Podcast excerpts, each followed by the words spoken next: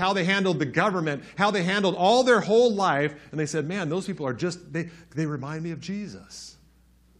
And so I challenge you today are you a Christian? We like to quickly say I am, but does your life reflect that? Do people look at your life and say, man, you remind me of Jesus? How you treat people, how you honor people, how you love people, how you forgive. Are you with me? Yeah? I know that can be a sobering thought. You know, oh man, but that's what church is for. We're here to, you know, I don't want to make it bubbly for you. I want to give you the truth, but I want to encourage you and challenge you to think differently. And today I want to talk about your heart. So in your notes there, if you don't have notes, we do have more um, notes in the back. Um, would you grab those, babe? If anyone needs notes. And your first thing, I want you to think about this question, and it's it's a fill in the blank, but it's for actually for you to fill it in. And I want to ask the question to you: How is your heart today? Now, don't don't answer it too quickly, but don't think about it too much. But I want you to just ask the Holy Spirit right now. And if you could, if you could, just to, to eliminate distraction, close your eyes and just whisper to the to the Lord, Lord, how how is my heart? How's my heart look to you, God? What what are you seeing? What are you sensing in my heart? And then I want you to write down what you are hearing the Holy Spirit say to you. The Lord saying, How is your heart? And I want you to just do an, an honest assessment and just say, You know, my heart's really feeling this way today. And not just feeling only, but I'm sensing this battle in my heart. I'm sensing this in my heart. So just ask Jesus right now Jesus, what do you see right now in my heart?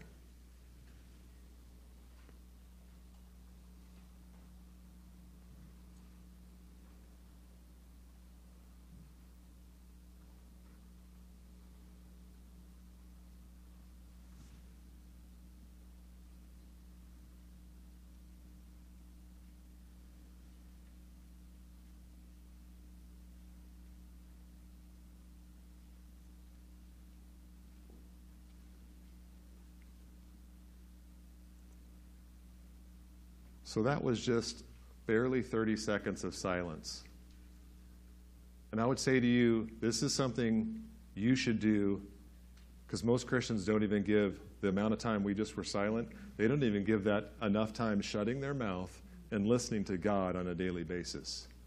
You should be asking yourself every morning when you come before the Lord, Lord, how does my heart look today? What, what do you see in my heart? What, what should I be working on? What, what, do you, what do you want me to be about today? Because, church, I'm telling you, if your heart becomes fully surrendered to God, there's no stopping Christ in you. There's no stopping what God can do. There's no, there's no uh, end to the possibilities of what God can do in and through you if you surrender your heart. Guys, you can only help others grow closer to Christ when you're actively pursuing Him yourself. You know, the church is full of, of hypocrites, and we've heard that said about us, and we all know it's true. And, and we have a lot of people in our church, including me at times and including you at times, where we are not living the life we know we should live, but then yet we're expecting others to do it, even though we don't. And God wants us to get more in alignment where we are actually living that out each day. Not we're not perfect, but yet we're pursuing. There, there's one thing to expect us all to be perfect. That's silly. But there is an expectation that Wes, me, and you should be pursuing God every day. We should be pursuing a heart that says, God, I'm open to you. I'm into the transformation uh, process. Amen? So, what have we learned about the heart? Let's get into that. So, we have learned that the heart, number one, we've been learning about the heart in our first, uh, first uh, session, was we needed to declare war, right? So, if you remember the, the caption I wrote, we need to declare war, and we agreed together that a rescue boat was our best option.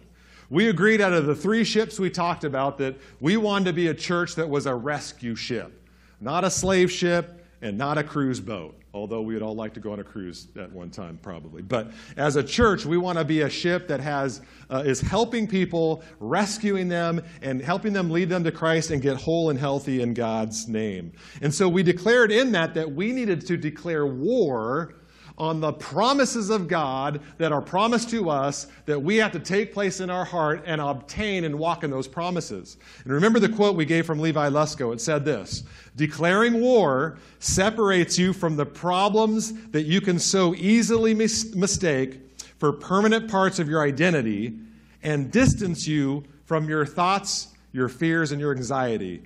You are not your dysfunctional behavior. You are not your dysfunctional behavior.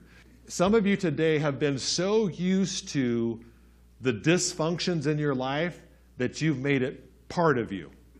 You've made it that it's your personality, that it belongs to you. And a lot of times Christians do that. We do that with things in this world, trials and tribulations. Oh, oh you know, I'm just, I'm just an anxious person. That, that's contradictory to what God's word says. He says, Be anxious for nothing. So if you are an anxious person, you are opposing God's word by thinking that is something you have to be at all times. Are you with me? So we are to, declare war on anxiety. Why? Because it's not in the character and heart of God. So anything that's not coming from the character and heart of God, we declare war on because we don't want that in our life, right? And we talked about tending the garden too, right? We talked about the heart being soil, which we'll get to in a second, but you have to go and fight the things that are intruding your garden. That's your responsibility. Are you with me? So we declare war, right, on the dysfunctional behaviors, the dysfunctional thinking processes in our mind and heart that talk about and declare who we are and who we are not, or what we're able to do and what we can't do right? Because the Bible says we can do, we are able through Christ. We are more than capable, right? We're more than conquerors. There's nothing impossible. So if there's something in your heart that's saying, no, you can't do that, that's something you need to fight against. Is that true? Right? So we either believe that God's true in saying that nothing shall be impossible for those that love me and, and, have faith in my word, right? We either believe that's true or we don't. So anything contradictory to that concept we must fight. Are you with me? Now, that goes through all, every section and area of your life, right? There's some of us in the room that are, are trying to lose weight, right? And so our temple is the, the, is the, uh, our bodies are the temple of God, all right? So if our bodies are the temple of God and God said to take care and be a good steward of that temple, then anything that brings death or destruction or harm to the temple we should fight against, right? The concepts, the thoughts that dictate how we live, even in the physical. Are you with me? Or do you not want me to talk about that part of it? Should we just, let's just talk about the easy, the, the spirit part, right? The heart. Let's just talk about the heart, the thing that we can't see, feel, t- taste, or touch, or whatever. So we're declaring war against concepts and arguments in the spirit, in your mind, right? And in your heart area. Because, see, you got to understand that your heart as an interesting organ or a, a entity in your being, right? Because your heart is connected to every part. It's connected to your mind. It's connected to the spirit realm, the Holy Spirit, the, the Spirit living in you. It's connected to your emotions. It's connected to your will. So, all these different parts of your being that all have different functions, the heart is this uh, overlapping uh, zone in which we, it can either go evil or it can go godly. And you and me have that choice to tend the garden and allow God's word to be sown in our soil of our hearts and grow into a full crop, right? We have that choice. So we're to declare war. You are not your dysfunctional behavior. Say that. I am not my dysfunctional behavior. Now say it like you actually believe it. I am not my dysfunctional behavior. Some of you have taken ownership and you've just allowed the things that are in your life that are not from God to be from God, which they are not, and become part of your heart and mind. And I want you, and God wants you to declare war on that. Because it's about transformation, church. It's about you changing. Number two, We talked about the heart as a battleground, and we've gotten into that a little bit.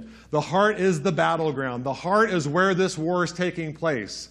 This war is about getting your heart in alignment with God's word so that God can fully be uh, manifested through you and in your life and to the world around you, right? So, your goal and the war you're fighting for is to allow more uh, area for, your, for the power of God to flow through. Your war is unclogging the pipes.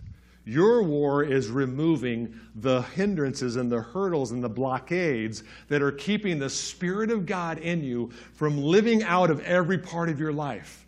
Because you are supposed to be a light. You're supposed to affect the people around you. You're supposed to speak life into people around you. You're supposed to be preaching the gospel to people around you. You're supposed to be an example of love and forgiveness and grace and mercy and power. You're supposed to be a healing agent to this world. You're to be a vessel of healing to those around you. Amen? But a lot of Christians are a vessel of poison or strife or dysfunction around them, and they're not bringing God's life in. So the heart is a battleground. We've also learned that, number three, you're responsible for the condition of the soil of your heart.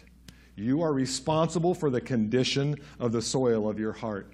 Your heart, the Bible declares, is soil. And it can be bad soil, it can be good soil, it can be rocky soil. And if whatever you allow to be planted in your heart will grow. And so it's your job to make sure that you're planting good seed in the good ground of your heart, which will produce a, a, crops of 30, 60 fold, right? So it'll, it'll be exponentially, Lord, you plant one seed in faith of God's word, and exponentially you'll get many seeds from that one seed, right? You'll get much produce from that. And that's your job to plant the correct seed. It is also your job to make sure that evil seeds do not get planted, watered, cultivated, fertilized in your heart. You have that choice whether you're going to allow a lie to come in, and a lie is a seed. A lie from the enemy is a seed and that seed has an argument around it or a concept or principle, and you either get that lie, principle, that seed, and you allow it. And if you come into agreement with that concept and you say, Yes, I agree with that, you plant it in your heart, and that seed begins to grow. And the problem with that, though, is a weed, and it will begin to destroy all the other good parts of the heart because you've allowed it. That's your job. That's my job to tend the garden and the soil of our own hearts. Amen? Are you with me? It's our responsibility to get in the Word every day, to pursue God with our hearts, and to, and to ask God to show us God, is there any weeds in there that I've allowed? Is there any thoughts and concepts and things that I've allowed in my heart to grow that shouldn't be there? Amen? And so we got work to do. Amen? And that's why we come to church, to find out how much work we got to do. Oh, but I thought I thought it was all about grace. I thought it was all just about just Jesus loves us and we can just show up and go do whatever we want, right? Whew. Number three, today I want to bring the concept of little by little. That's the, that's the title of my sermon, but little by little. Little by little. And we'll get into that verse in a second, but the concept of little by little is produced out of the Old Testament in the, uh, the workings of uh, Israelites when they went into the promised land. And they were in process and they had to go and take that land little by little. God did not say, hey, the land's yours. It's all yours. I just went poof and they all disappeared. So just run into the land and skip away and build a house and live your life, right? I would skip, but that would be very awkward. And Ken's here, and I don't want to, you know, be a girly man. He's the only skipper that I know. No. Uh, so God didn't do that. And God said, Look, uh, the land is yours, free gift of grace, it's yours. But in reality, it wasn't theirs yet. But in God's reality, it was theirs already. But they had to not only receive that and go, God, I believe that it's mine, but they had to go in and possess the land. They had to go in and they had to fight for it. They had to draw their sword, they had to go fight for it. And so when we talk about this heart, I want you to look at Ephesians 3 with me. In Ephesians 3:14, it gives us this picture of some aspects of the heart, and there's so much richness in Ephesians, and especially in this few verses that we could spend weeks in this, but I want to point out a few things on the roadmap in, in Ephesians 3 that talk about this heart and bring out a few concepts. So, verse 14 of chapter 3 says this For this reason I bow my knees before the Father, from whom every family in heaven and on earth is named, that according to the riches of his glory. What is that? That's pretty big, right? Can we just say unending supply? You know, never ending great awesomeness, okay?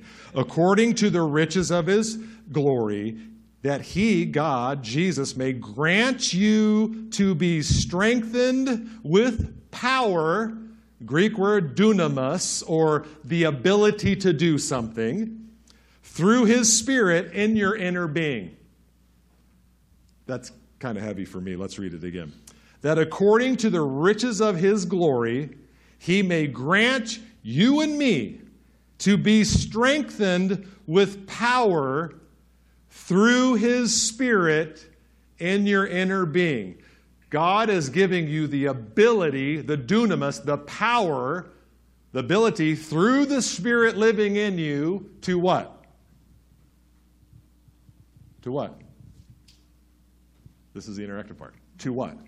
Be strengthened in where? In your where? In your inner being, your inner man. The heart is what they're talking about. This is the process of God that He is giving you strength by the Holy Spirit to give you the ability to become all that He's called you to be in your inner being. He's causing you to be strengthened. It's a process. We were weak without Christ, and with Christ now we're becoming strong. We don't accept Christ and are 100% strong the next day, but there's a process, right? We have a spirit living in us. We accept God's uh, gift by grace, but we, Paul, like Paul said, we work out our salvation. There's a process, right? Listen to this. The Lord told me this in my journal the other day. There is no work, he said this as I prayed, and I, he was just speaking to me. He said, There is no work to become a son or daughter of God but there is much toil to walk as a son or daughter of God. Are you with me? Because there, there's a big difference, church, in that you and me need to grasp that there it's a free gift that we become sons and daughters. But God doesn't want a staying baby sucking on the milk. He wants us growing up. And so there's a big difference between I am a child of God by His grace through faith, but I walk in the authority and the power of the Spirit through much effort and toil and fighting because God is training you and me to be His sons and daughters. Right? And that takes a renewing of our mind, getting rid of the old nature, putting off the old man, and putting on the new man, the new person, the person created in Christ Jesus to do good works, right? So that is a process, correct? It doesn't happen overnight. You don't raise your hand and say the prayer, and all of a sudden life is perfect and you're walking, mighty man of God, you know.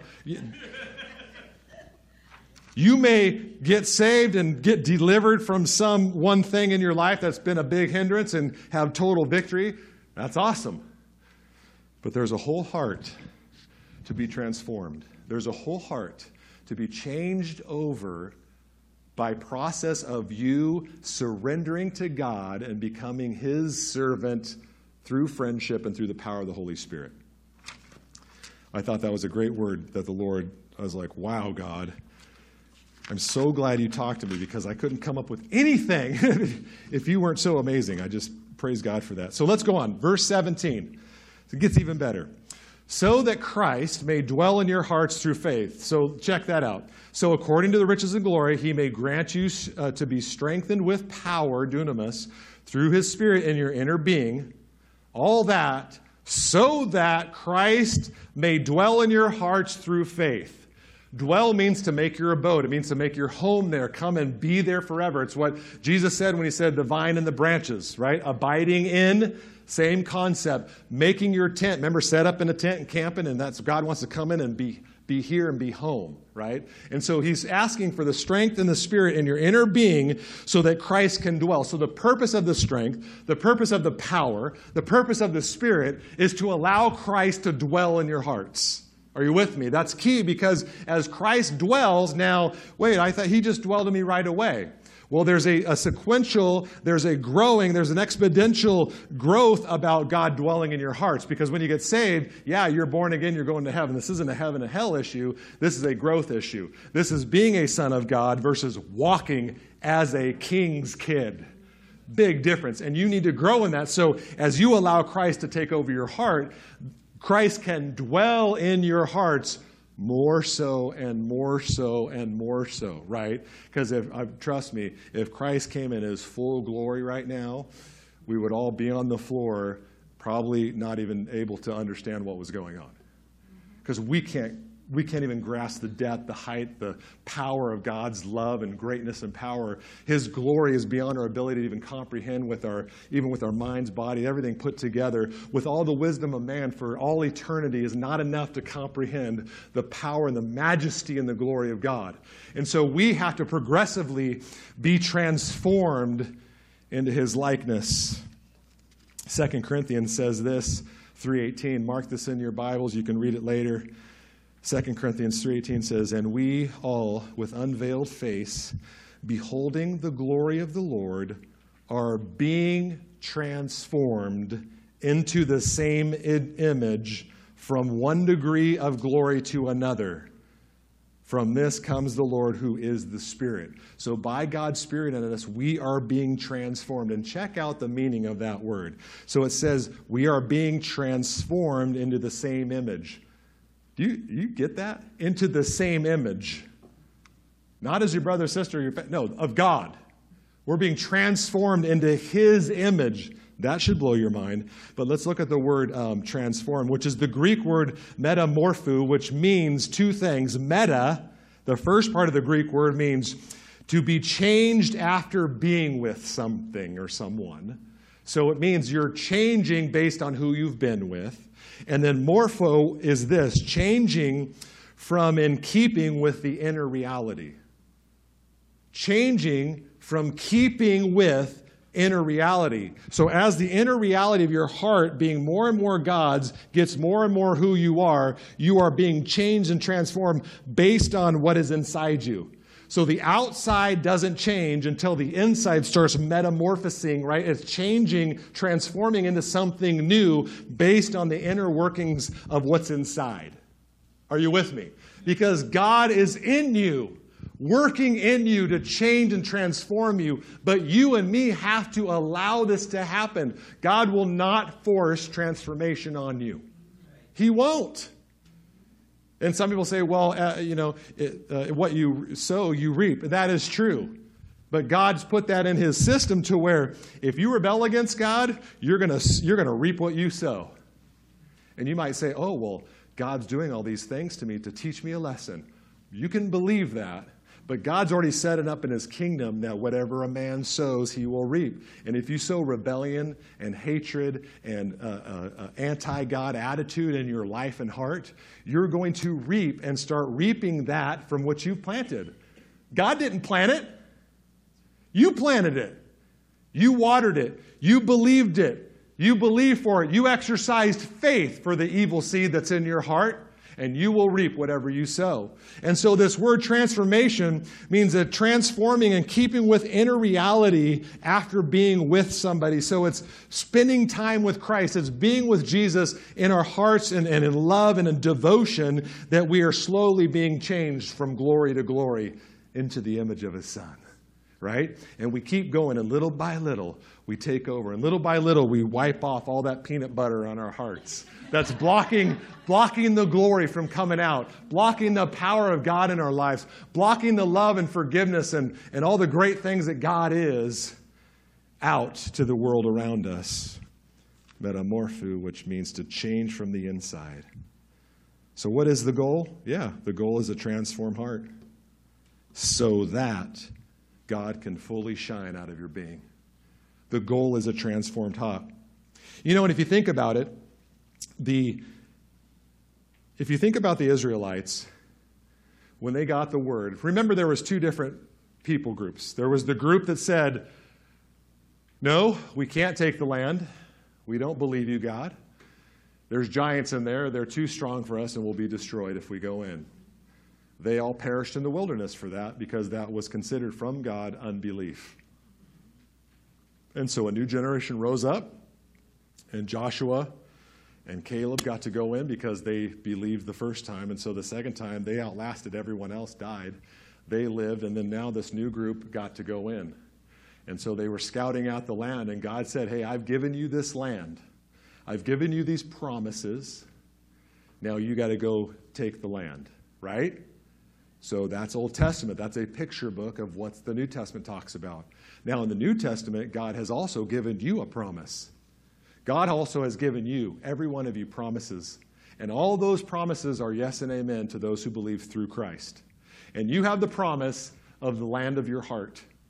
You have a promised land of this heart, which means your heart, if you'll fully surrender to God, you will experience the land of Canaan. You'll, you'll experience all the promises that they had for that land milk and honey. Your enemies will flee. No one will be above you. You'll be the lender, not the borrower. You have all those covenant promises back in the early uh, Pentateuch that are yours in the New Testament because the New Testament is a new and better covenant than the old one, right?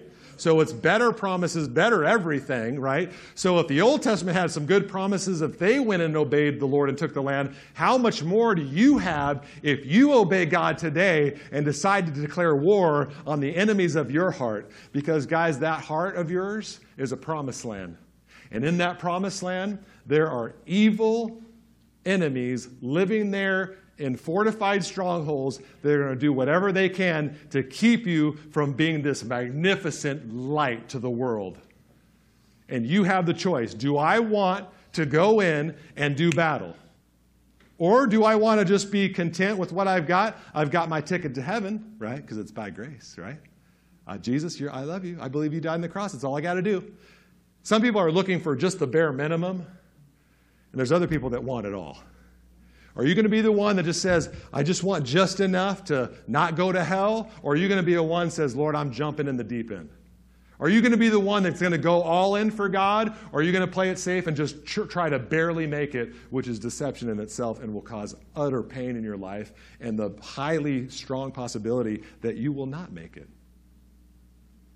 Or are you going to be the one that jumps in the deep end? I would encourage you the deep end because that's where you really experience the promised land and you guys have that promised land in Christ, if you guys will declare war on the enemies that are in your heart and say, No, I'm going to eradicate every one of them.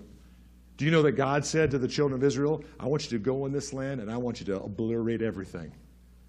God's telling you the same thing. I've saved you, I've given you the power, and I want you to go in and I want you to take every stronghold that's a lie in your heart that is deviating from my word, and I want you to take it captive and make it obey Christ and be ready to discipline each one.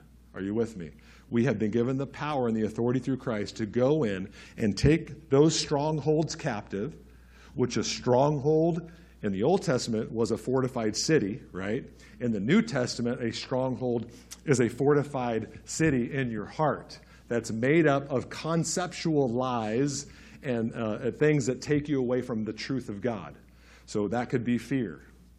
That could be anger. It could be a multitude of things that are in your heart that are opposite of what God says you are, that it's trying to convince you that you are anyway. That no matter what God says, no, this is just you. You have to be this way. This is just how you were made. Don't worry about it. Just put up with me. And so what happened is in the Old Testament, the, the, the, the people that were in the land of Canaan, they, uh, they, they got to stay. Some of them got to stay, and then the Bible, God's word came true because God said, if you let them live and allow them in, they're going to become snares to you and traps to you. And if you allow any of them to live, they're going to sucker you back into worshiping uh, demonic idols. And you're going to, the, the land's going to spit you out. Are you seeing the parallels here? I hope that your mind is opening up. Please read through Joshua and uh, the, the, the, books around it because it, will open up your mind to what is actually yours. Because when you read the Old Testament, this isn't a, a, story of what happened forever ago that has no application to you. Oh, it has tremendous application to you today. And God says to you, if you will open up your heart to Him and you'll allow God to come in and fight with you, that you can take the land. Do you believe that? You can take the land. There is no one that can stand against you. No enemy of hell can stand against you and Christ together. There is nothing in your heart, in your mind, in your past, in your generations before you that's in your life that can stand up against you and God. Amen. You know, you can conquer this, but you've got to make the choice to do so. Well, if you think about it, I want to end with this concept, and then we're going to worship and we're going to ask God to work on our hearts because we're going to be doers of the word at this church. We're not going to be hearers only, right, Wes? We're not just going to hear God's word and then say that was cute and nice and felt good and then go back to our normal lives. We're going to actually take the word and ask the Holy Spirit to help us to apply it in our life. And so I want you to think about the, the first assignment. Well, actually, I skipped one and I'm, I apologize. Did I? Did my pages get messed up? Oh, it did. That's fun. Um, I want to look at um, Deuteronomy 7 real quick. Deuteronomy 7 17. And I want to give you that scripture where it says this. Because wisdom does say little by little. And, and do me a favor and read through Deuteronomy 7, the whole chapter on your own. Uh, this week. Would you take some time and just meditate through there because there's a lot of good things? So I'm going to read some of that um, and get there. So Deuteronomy 7 17. And God's talking to the children of Israel, setting them up to what his instructions are to do in the promised land. And so I want you to parallel this with thinking of what God wants you to do in the battlefield of your mind and your heart to get uh, your, your ground all belonging to you and serving God. Deuteronomy 7 17 says, if, your heart, if in your heart you say this, These nations are greater than I, how can I dispossess them? You shall not be afraid of them, but you shall remember what the Lord your God did to Pharaoh and all of Egypt. The great trials in which your eyes saw, the signs and wonders, the mighty hand and the outstretched arm by which the Lord your God brought you out of. So will the Lord your God do to all the peoples of whom you are afraid. So, what a great promise Think back of how God's worked in your life and the things He's taken you through already and the things He's rescued you from, the things you've seen God do in other people's lives and miracles. And remember those because God promising you, if you can think of any of those, He'll do all that for you. Think about it, right? God said, if you, if you, if you, get, uh, if you get in your heart and you get nervous, go back and remember what I did in Egypt. Well, those people weren't in Egypt, they had all died off. So God's saying, go back to the testaments of the stories of what I have done, and if you'll have faith on those, I'll do whatever you read about my stories, and I'll do it for you. So not only the people in your family and in your own life how God's worked, but when you read the Word of God, and if God said he did something for His people there, you can take up this promise. Say, God, you said if I went in and started fighting for this heart that you call this battleground, you said you would do whatever you did back then for me. So I'm expecting and believing in faith that you're going to come through and do mighty, powerful works to help me get free from bondage that I have in my heart. It's good stuff. Moreover, the Lord your God will send hornets among the people until those who are left and hide themselves from you are destroyed. So, an extra way of helping. I mean, just think of it. It's going to be, we could get into that, but we won't today. 21. You shall not be in dread of them. You shall not be afraid of the people that, are in, in, that you're fighting for the Lord your God is on your, in your midst, a great and awesome God. Now, verse 22 is our key verse. The Lord your God will clear away these nations before you, little by little. You may not make an end of them at once, lest the wild beasts grow too numerous for you. Now, I want you to get that concept in your heart because God was saying to the children of Israel, if He were to just go before them and wipe out every person, uh, some, some not very good things would happen. One, they could not occupy the whole land because they weren't numerous enough, they hadn't grown enough to be in that place. And while they weren't occupying the land, the beasts in the fields would grow over, so it would be a hard land to maintain and be, be alive in and thrive in. So God's plan was says, as I bring this little by little, step upon step, line upon line, precept upon precept, I'm going to grow you into possessing the whole land because if it just wiped it clean, it would be no good. Think of a garden. Think of your garden so the garden, if you have some good stuff growing and some weeds, do you want to go in and just you know cultivate and wipe out the whole thing? You'll, you'll take out everything. You got to be careful and do it little by little, step upon step, so that you can get this a healthy heart. So it's little by little, and I want you to be encouraged this morning because God doesn't expect you to be this perfect Christian. You know, the moment you say, "God, I'm going to start fighting," this is a process, guys. This takes time, and so I want to comfort you in this: is that God is expecting you to take one battle on at a time. God's not asking you to take on five cities in fact, that's not a very good idea. The best idea is God's idea, and it's one group at a time, one thing at a time. And I'm here to challenge you today that uh, I want to ask you today, like, what is your assignment? What's your first assignment? Well, what was the children of Israel's first assignment? The children of Israel's first assignment was Jericho, right? So we have Jericho here. What, what do you guys remember about Jericho? Big wall, right? That's what we learned in Sunday school. Big wall. Uh, first assignment, they had to, it was kind of the entryway into the whole uh, area. Uh, they had to cross through the river. They had to do all this stuff. And so this is their first big assignment. Pretty intimidating, right? Well, let's look at some of that. Because number one, when, when, we, when we look at parallels to Jericho and you approaching your first city to fight, your first stronghold, uh, number one, it may seem intimidating. Okay? So you might see big walls. So if you're deciding today and the Holy Spirit's working in you and you're like, man, Pastor Doug's talking about this, I want to I want to free my heart. I've got some lies in here. I've got some dysfunctional thinking in my life that I want to get free from. I don't want to I don't want to obey these things that I've been doing and I don't want to stay in this type of sin that I've been doing, this habitual sin, or I don't want to keep these same attitudes and I want to get free. And and so when you decide to go to war, the enemy's always going to try and make it feel like you're never going to have victory. You're going to get defeated. And so they, they, the children of Israel had the same thing with Jericho because all they saw in the physical was these huge walls, these insurpassable walls that they just thought, man, how are we going to do this? Like, it just seemed out of their realm of, of, understanding. And so it can be very intimidating. But the cool thing about this story is that um, they, the people inside were actually more afraid of them than they were, that Israel was afraid of, of the people in Jericho. Jericho was frightened. They were in desperate, they were scared out of their wits. So know this today that as you go into battle and you decide to go with Christ and fight the things in your heart, that know that the enemy is more scared of you than you are ever of them. Because greater is he that's in you than he that is in the world. You can approach these battles, you can approach this big thing that you want to fight in your life with confidence, knowing that as you go with Christ in this, no wall is too big. Nothing's too high. Nothing's insurmountable. There's nothing impossible. So know that even though it seems intimidating, really the, the enemy is more intimidated. Why? Because Christ has already conquered the enemy. He is a broken down, beat up.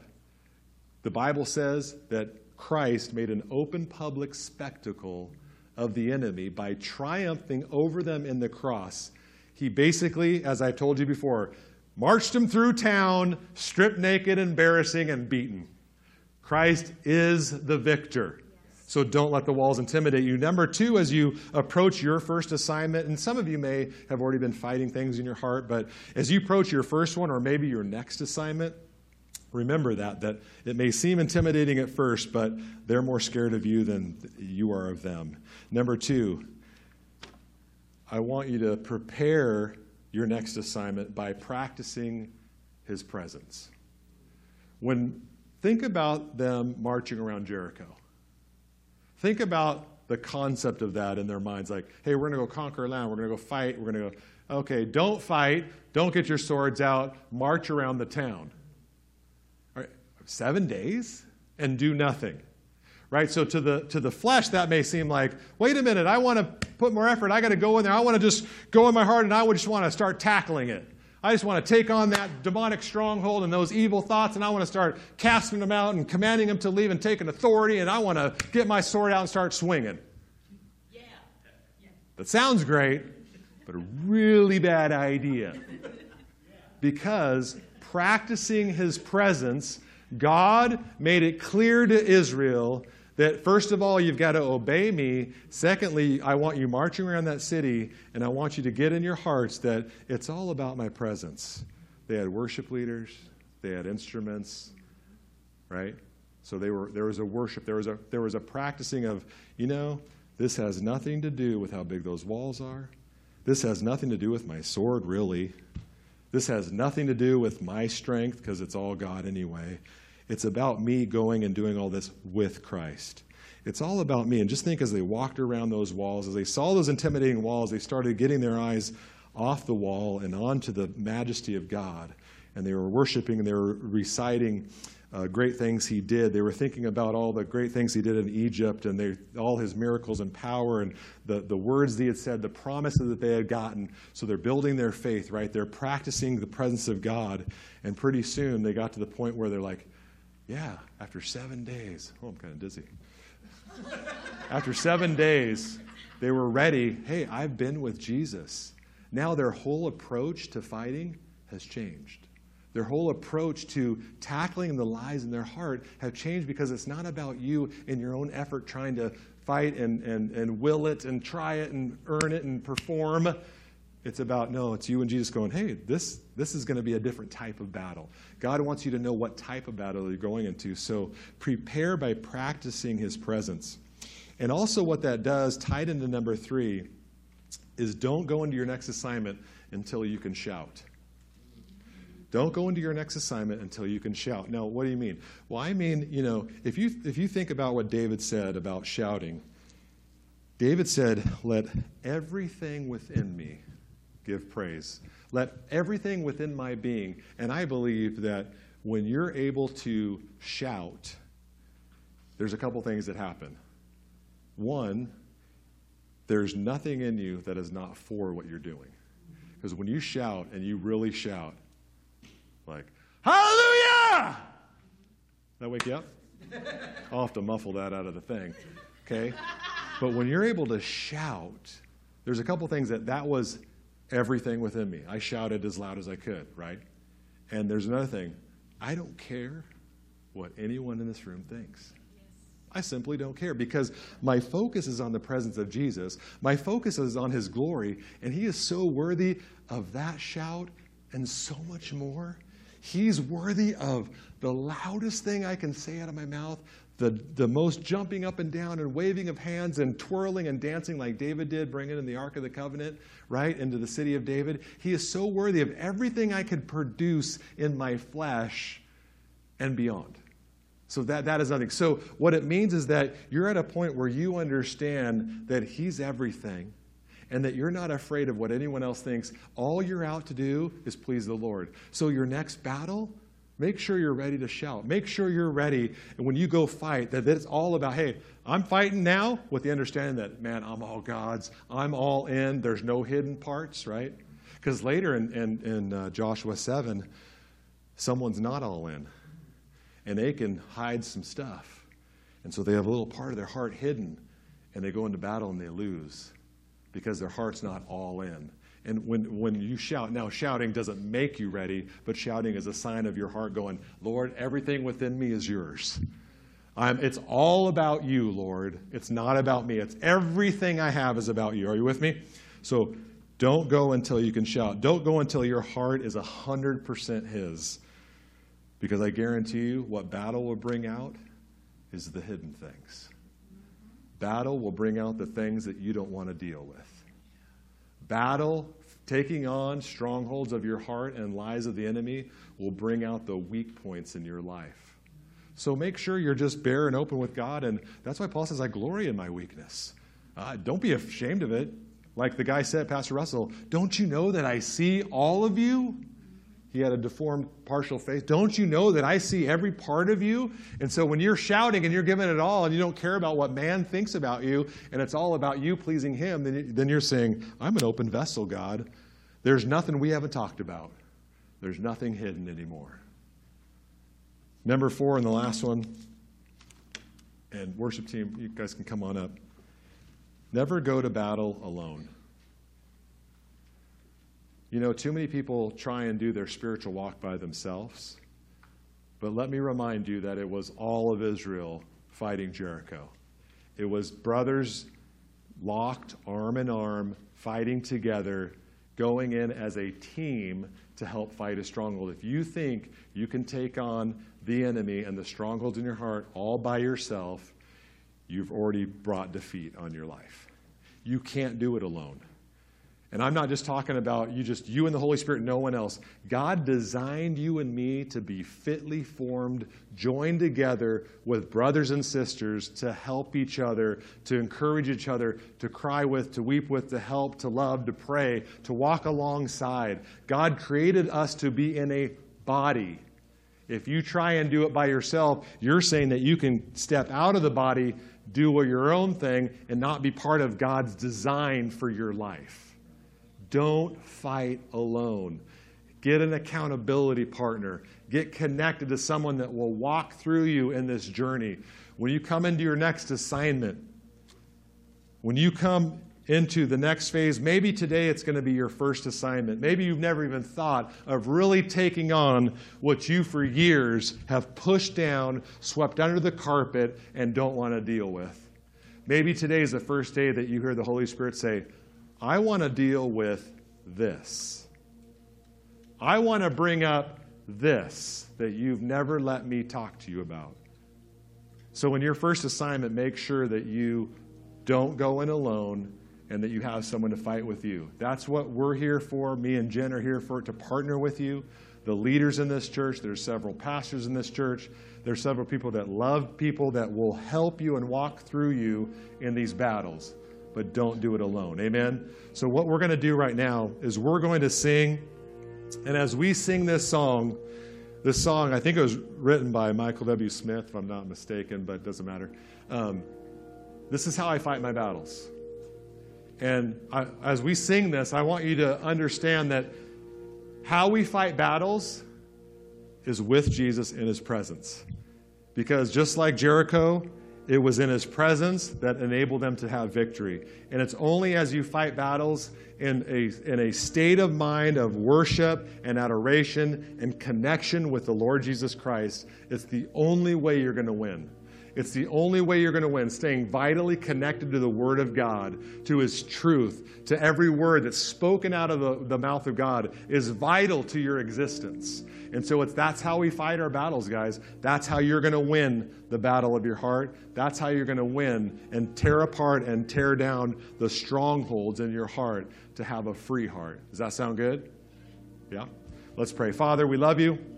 We thank you for this time, God, and Lord, as we have heard your word, we pray that right now we would become doers of it, that we would not just hear it and let it go in one ear and out the other, but God, we would take your word and your truth and actually put it deep down in our hearts so that we could grow and be fruitful and take on uh, this battleground, Lord.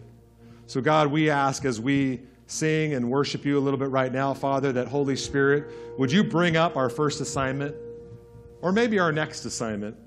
Lord, whatever it may be in the hearts of your people, Lord, would you show us clearly, each one in this room, I'm asking in the name of Jesus, that you would show each person in this room their next battleground, their next fight.